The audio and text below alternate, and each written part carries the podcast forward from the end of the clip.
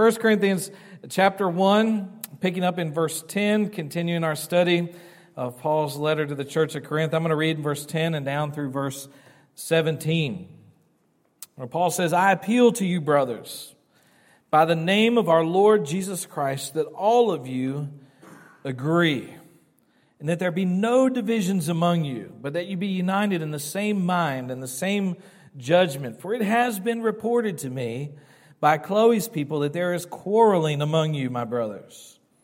What I mean is that each one of you says, I follow Paul, or I follow Apollos, or I follow Cephas, or I follow Christ. Is Christ divided? Was Paul crucified for you? Or were you baptized in the name of Paul? I thank God that I baptized none of you except Crispus and Gaius, so that none of you may say that you were baptized in my name. I did baptize also the household of Stephanas, but besides that, I do not know whether I baptized anyone else. For Christ did not send me to baptize, but to preach the gospel, and not with words of eloquent wisdom, lest the cross of Christ be emptied of its power. You know, a couple of months ago, we were working our way through the book of Ephesians, just sort of in survey form. And you might remember that we got to Ephesians chapter 4, if you were here for that, and where Paul in the book of Ephesians transitions and says to them, I therefore, prisoner of the Lord, urge you or beseech you, or I'm pleading with you to walk in a manner worthy of your calling. And I bring that up because I want to remind you that Paul writes many times and most times in a certain pattern. He always gives us teaching about our identity, the doctrines that we believe, who we are in Christ, before he moves on to the practical part of how we live. So like in Ephesians chapter 1, 2, and 3, Paul teaches them about the church and the purpose of the church, and that the church exists ultimately as the highest evidence of the display of the wisdom and glory of God. And because of that, he says, therefore, I'm pleading with you to walk in a manner worthy of your calling. So it's because of who they are in the church that he appeals to them to live a certain way. And so when we get to this verse, in chapter 10 of or verse 10 of chapter 1 in the book of Corinthians, Paul is essentially doing the same thing. He's going to begin to deal with issues in the church, but first, remember, in the last 6 weeks, we walked through his introduction to the church where he did the same thing he did in Ephesians, and he introduced them to who they were. You remember that they're the church, the called out ones. They're sanctified in Christ. They're called to be saints. They call Jesus Lord. They have all these benefits of experiencing the grace of God, being gifted for every good work, and ultimately being sure of their salvation is sealed up for them in heaven. So he gives them all this information about their identity before he's going to begin dealing with all the problems in the church concerning how they live. And the church at Corinth was plagued, and that's an understatement, with problems in the church. There were all sorts of errors. And really, the remainder of this book is just a list where Paul's working his way through all the errors that were plaguing the church. And let me just give them to you today real quick, just by summary of what we're going to be dealing with in the weeks and months ahead. But he begins like this in chapter 1, verse 10, all the way through chapter 4, verse 21, easily the biggest section of the book of 1 Corinthians. He deals with the errors in the church concerning division.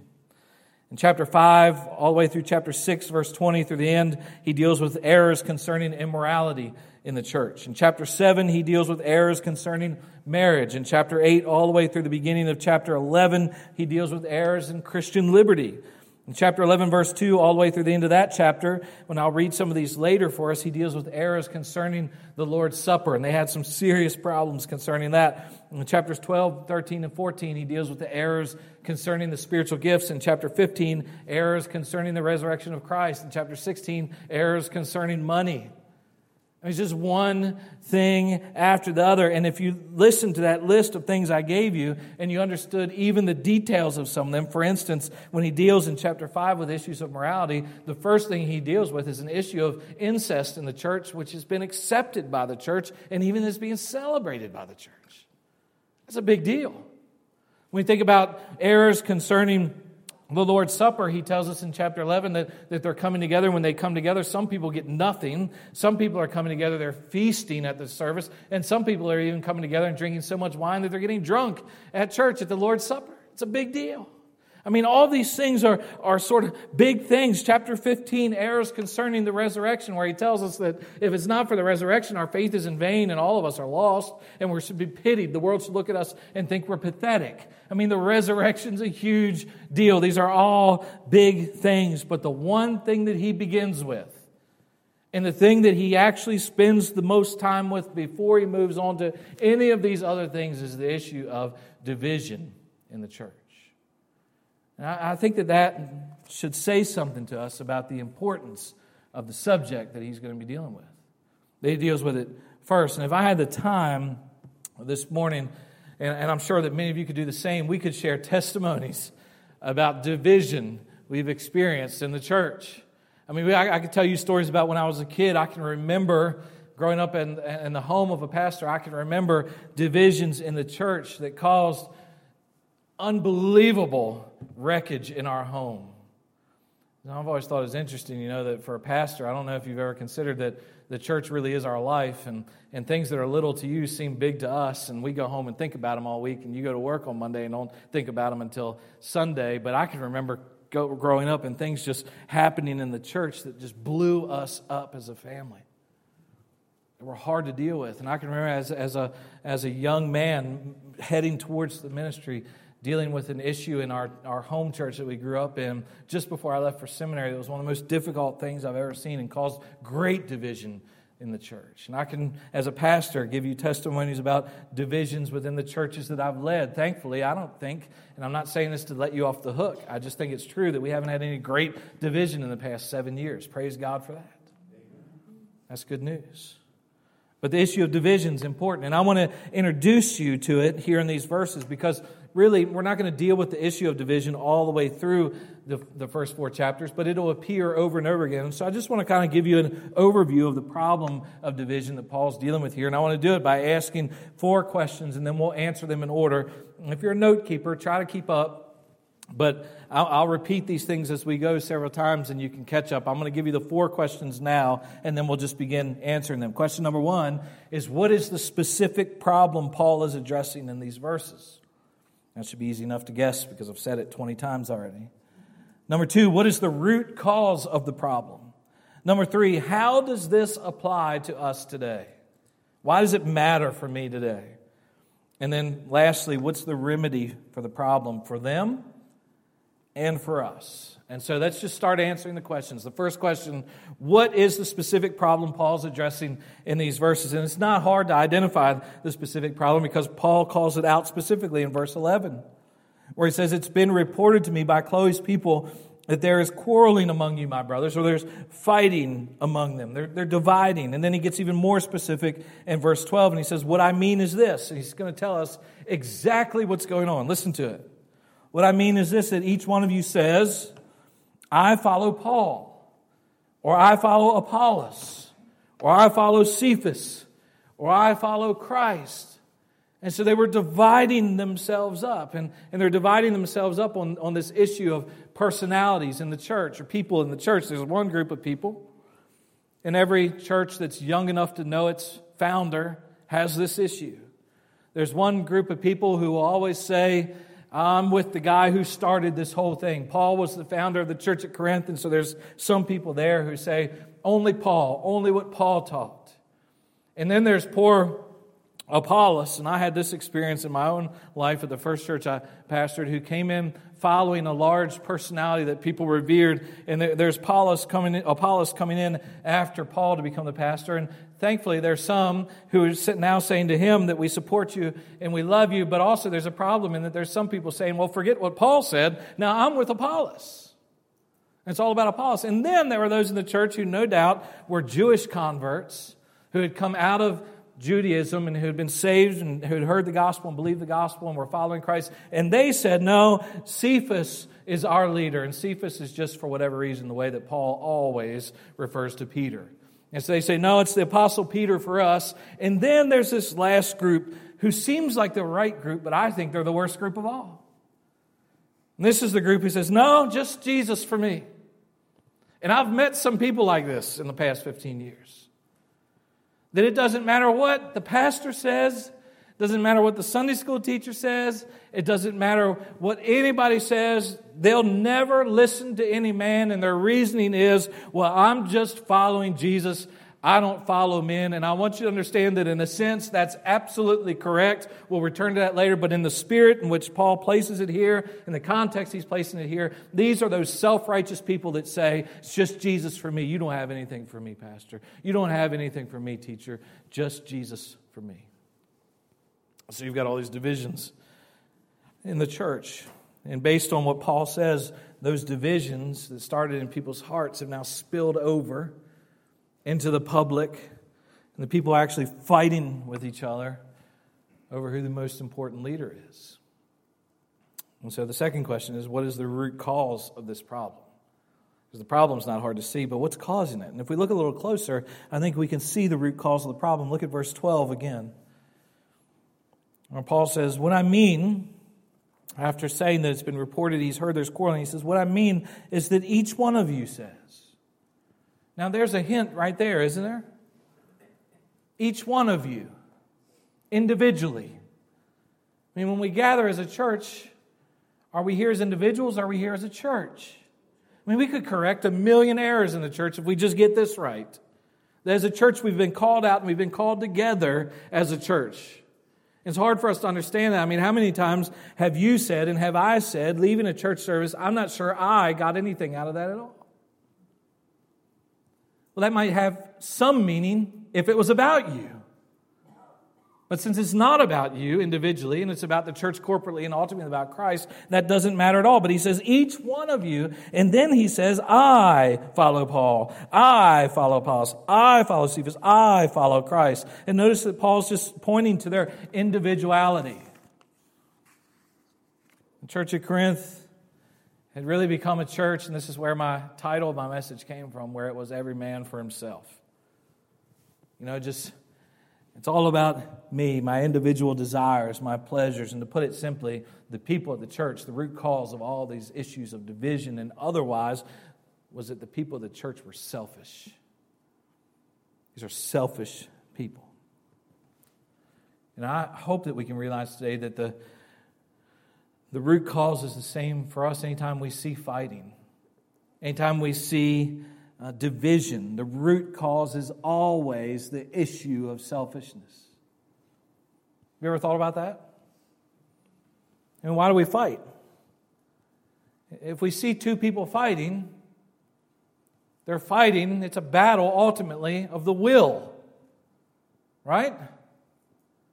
I mean, think about it. I used to have a mentor who used to say to me, it's always stuck with me, and sometimes to a fault. For those of you who know me, you know this is true. He used to say to me, pastor, it's okay to disagree so long as we don't become disagreeable. And what he was saying is it's okay to disagree, and it is okay to disagree. I mean, there's disagreements in this church. There's some big disagreements in this church that I hope Jesus will soon return and settle, like the issue of should you root for the Nationals or the Orioles? And anybody who really, I don't know, anybody whose heart's right roots for the Orioles. You know? I mean, they are the home team. Nationals don't even play in Maryland. Anyway. But it's okay to disagree. It's okay to disagree. It's okay to disagree about things that have meaning, not things like baseball. It's okay to disagree. But it's never okay to fight and be disagreeable. Because the moment that we start fighting with one another, the moment that we start quarreling with one another, the moment we start dividing with one another, what we're doing there is we're displaying that my own selfish ambitions and desires have become more important than the person standing in front of me. That I want to win. That this is about me. And James makes it clear in James chapter 4. Listen to this. James chapter 4, verse 1, 2, and 3. He says, what causes quarrels and what causes fights among you? Now here you go. If you want to know why people fight, here it is. What causes quarrels and what causes fights among you? Is it not this, that your passions are at war within you? And what does he mean there? Your passions, your desire, the things inside of you are at war within you. He says, you desire and you do not have, so you murder. You covet and cannot obtain, so you fight and quarrel. You do not have because you do not ask. You ask and you do not receive because you ask wrongly to spend it on your passions. And for the sake of time, understand that what James is saying there is that what causes quarrels and fights, what causes you to have all of these issues in your life, what causes you to experience unanswered prayers from God is your selfishness. Selfishness is at the root of all of this. They're always the result of selfishness. I mean, I could say, again, I had to be careful not to want to go down this road in this sermon, but I really could tell you stories and stories and stories about fights and divisions in church. I feel like the Lord gave me a double measure of that in the first 6 years or 7 years of my ministry. I could tell you some things that would blow your mind, and some things that were small, some things that were big, some things that were private, some things that were public. But in all my experience with quarrels and division and divisiveness in the church, it's interesting as I thought about it this week that I've never seen anybody argue or divide over an issue in the Bible. In all those years, I've never seen anybody have an issue where there was division or quarreling or fighting over an important theological matter. Like, by the way, I'm happy to divide with people on the issue of whether or not Jesus is God in the flesh, whether or not the gospel is exclusive, whether there's one way to heaven. I mean, we can divide over those things, and we should. Is there one God? Yes, we should divide over that if we have to.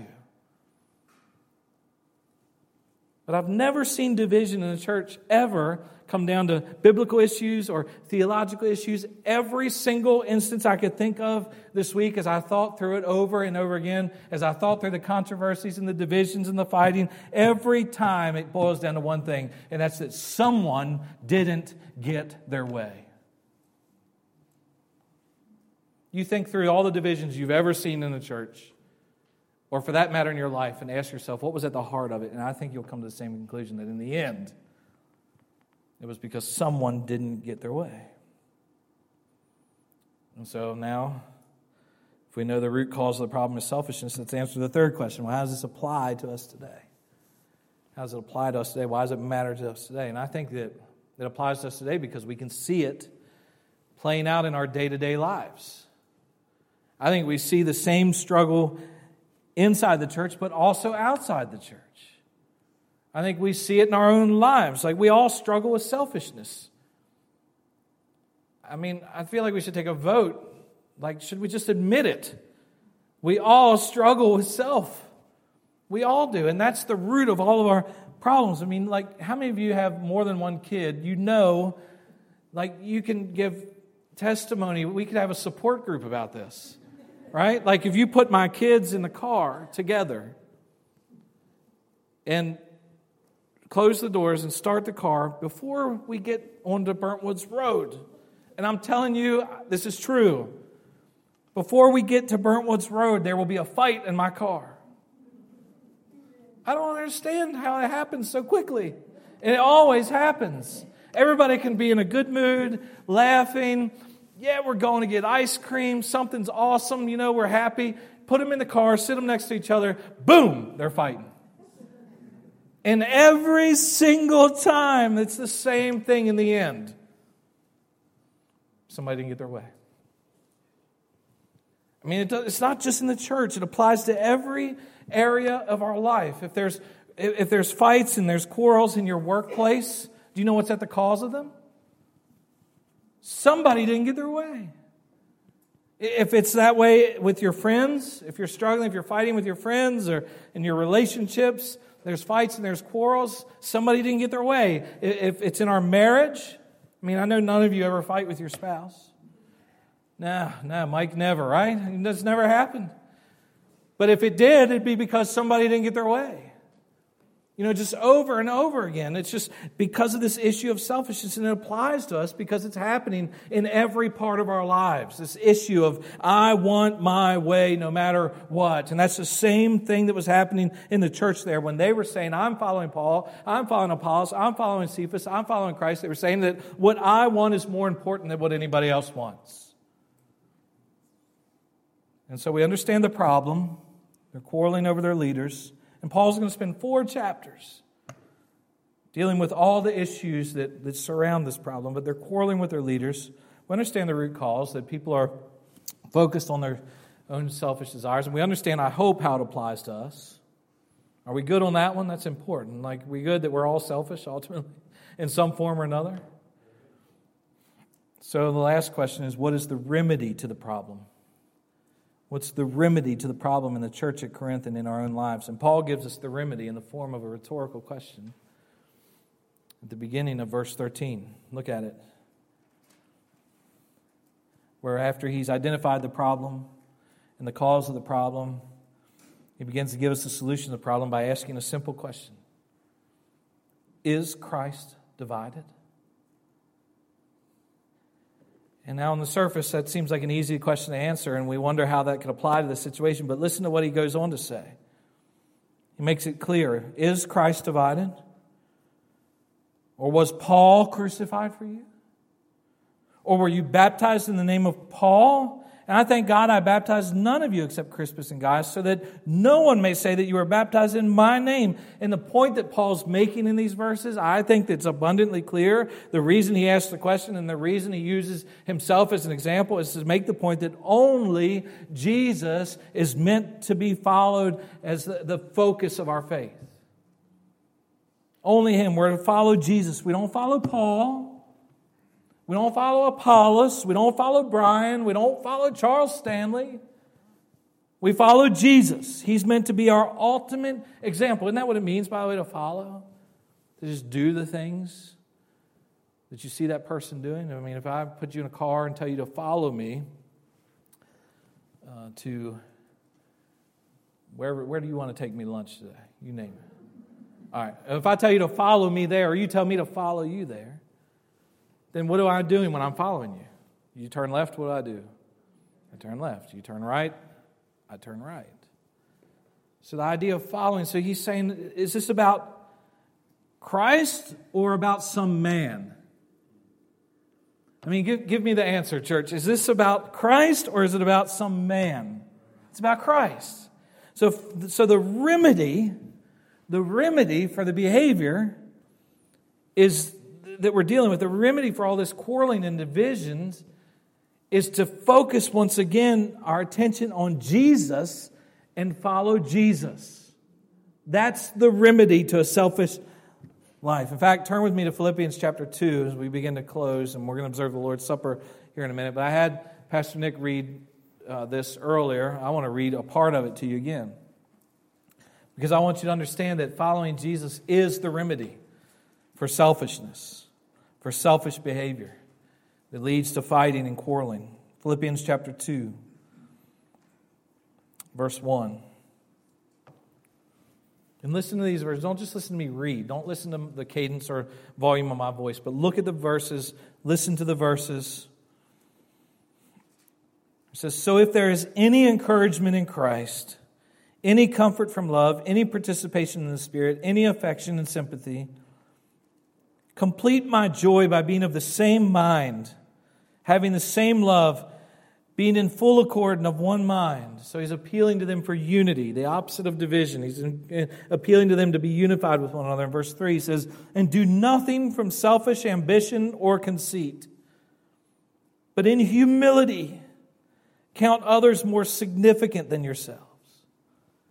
And let each of you look not only to his own interest, but also to the interest of others. And just stop right there for just a moment. And let me make an observation here that's important, because I think in those verses, verse 1, 2, 3, and 4, Philippians chapter 2, if we were living our lives in complete submission to those words, there would never be another quarrel or fight between two human beings, ever. I mean, just listen to it again. Do nothing from selfish ambition or conceit, but in humility count others more significant than yourselves. I mean, just think of it, that's the way to end a fight, isn't it? I mean, and how many of you have ever done that in your marriage? I'm not making a joke. I'm trying to be serious and think of a practical example. How many of you just realize that we're just going to keep fighting about this unless I decide in this moment that the person standing in front of me is more important than what I want? That's how you stop a fight. Do nothing from selfish ambition or vain conceit, but in humility, counting others more significant than yourselves. Let each of you look out not only for his own interest, but the interest of others. But then he goes on, verse 5.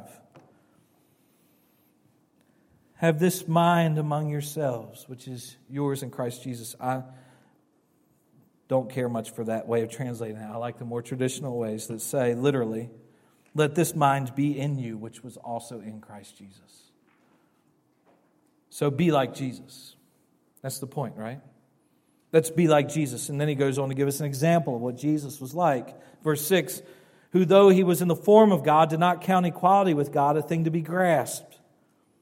But he emptied himself by taking the form of a servant, being born in the likeness of men, and being found in the human form, he humbled himself by becoming obedient to the point of death, even death on a cross. So Paul's appeal to for our unity is wrapped up in the example of Christ, who became the ultimate example of humility and sacrifice and placing the needs of others over and above his own glory even. When you think about that, if you want a remedy for the things you struggle with in your life, the selfish desires of our own hearts, the remedy is simple. Humbly pursue being like Jesus.